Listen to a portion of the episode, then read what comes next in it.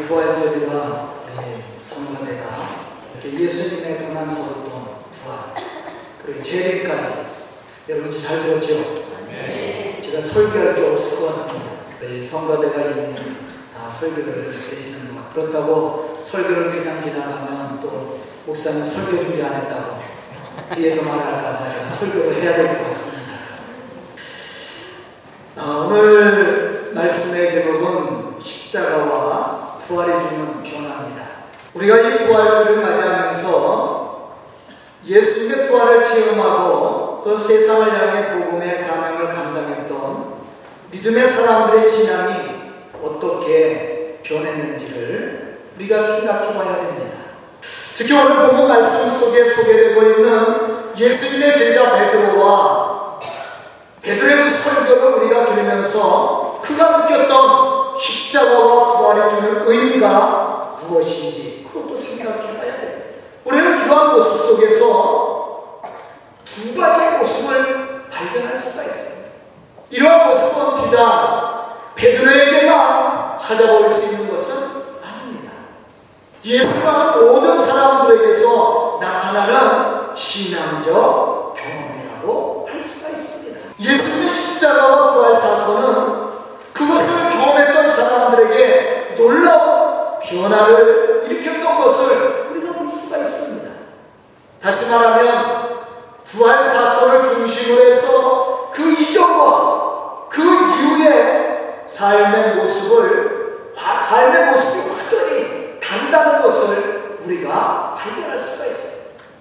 우리가 성경에서만 발견하는 것이 아니라 우리 신앙의 삶 속에서도 느끼는 거죠. 첫째는 빗장을 지르고 어둑한컴한 땅에 모여 앉아 공포와 두려움 속에 떨고 있는 사람들이고 또한 뿌리는 부활의 기쁨을 맛보고 그 기쁨을 마음껏 누리는 믿음의 사람들을 우리가 발견할 수가 있어요. 과연 이 두 부류의 차이점은 무엇인가? 사실 이 두 부류의 사람은 전혀 다른 관계의 사람이 아니에요. 같은 사람들입니다. 그런데 그들의 모습은 확연히 다른 차이점을 우리에게 보여주고 있어요.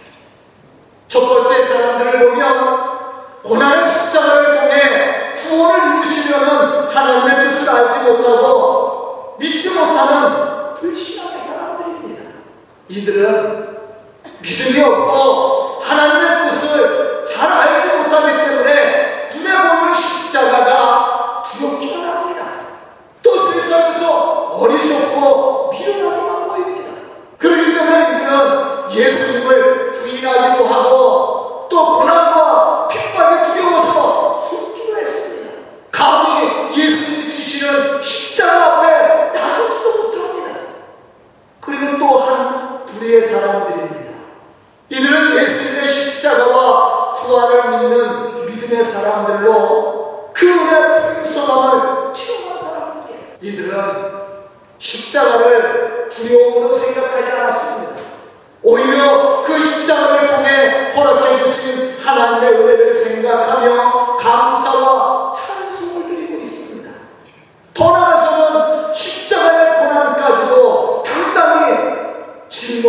뿐만 아니라 십자가를 통해 허락하신 하나님의 구원을 전하는 복음의 사람들이 되었다는. 오늘 본문 말씀을 보면 하나님의 구원을 체험한 베드로가 십자가에 못 박히신 예수님을 우리의 주와 그리스도가 되셨음을 증거하고 있습니다. 여기서 우리는 깊이 생각해야 될 것이 있습니다. 그것은 이두 무리의 사람이 같은 사람이라는 거예요. 마태복음 26장 69절부터 75절에 보면 예수님을 모른다고 부인하는 베드로의 모습을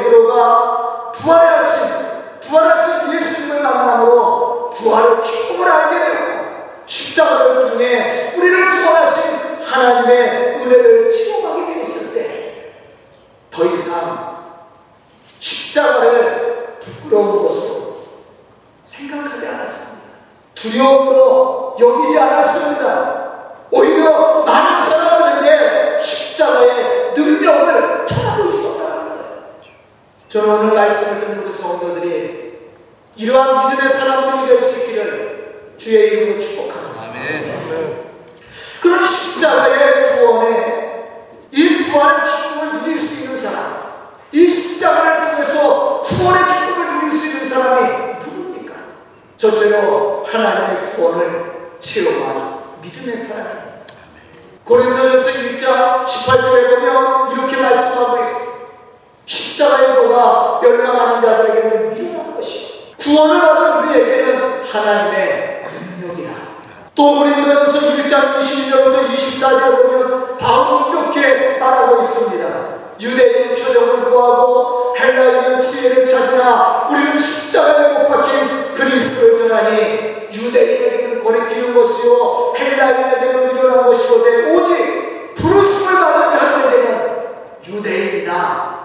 헬라인이나 그리스도는 하나님의 능력이요 하나님의 지혜입니다.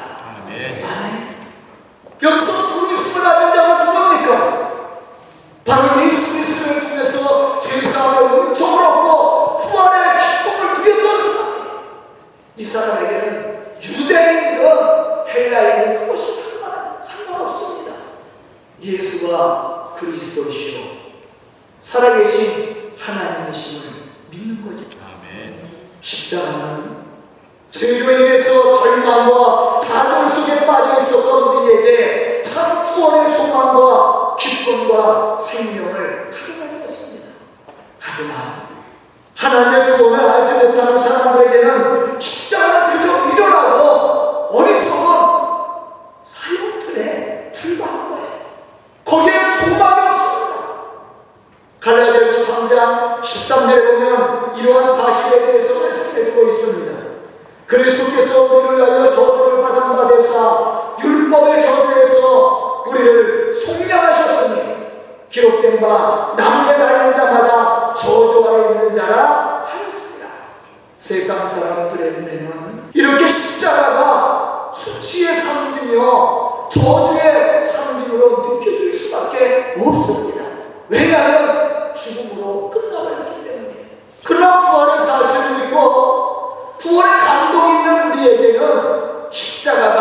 더 이상 어리석은 것이나 수치의 상징이 아닙니다. 그것은 축복이고 능력이에요. 왜? 우리는 십자가의 사건을 통해서 죄사함의 은총을 얻었을 뿐만 아니라 부활의 소망을 얻게 되었어요. 오늘 본문 말씀 속에 보면 베드로는 이렇게 설교를 하고 있습니다. 너희가 십자가에 못 박은 이 예수를 하나님이 주와 그리스도가 되게 하셨느니라. 여러분 보세요. 베드로가 부활의 사건을 경험하기 전에 예수님을 부인했던 사람입니다. 십자가 앞에 감히 가지도 못한 사람이에요. 십자가를 입 밖에 내지도 못한 사람입니다. 그런데 베드로가 오늘 말씀 속에서 무엇을 설교하고 있어요? 너희가 십자가에 못 박힌 이 예수가 바로 하나님이 주와 그리스도가 되게 한다고 선전하고 있습니다. 이게 변화예요, 변화. 부활을 체험한 사람, 예수 그리스도의 십자가를 통해서 제사함의 은총을 받은 사람은 그 십자가가 능력이 되는 거예요. 구원의 축복이 되는 겁니다. 또한 천국에 소망을 알수 있는 믿음을 가져가는 거예요. 그러므로 부활을 체험한 베드로와 제자들은 십자가를 부끄러움으로 여기지 않고 오히려 그것을 자랑하며称하고 있습니다.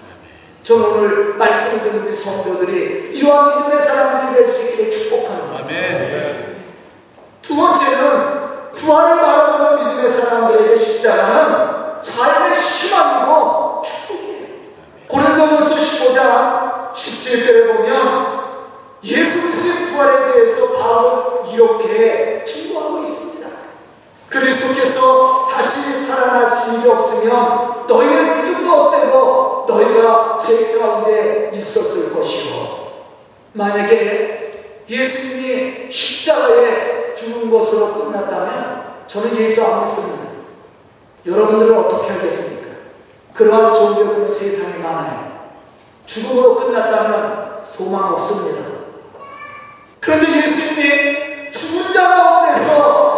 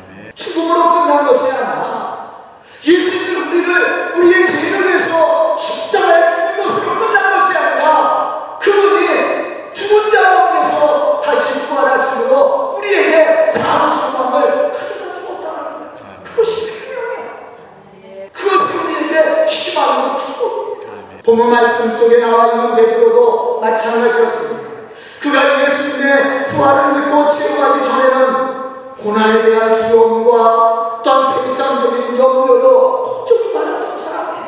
하지만 부활하신 예수를 만난 이후에는 그 모든 생각과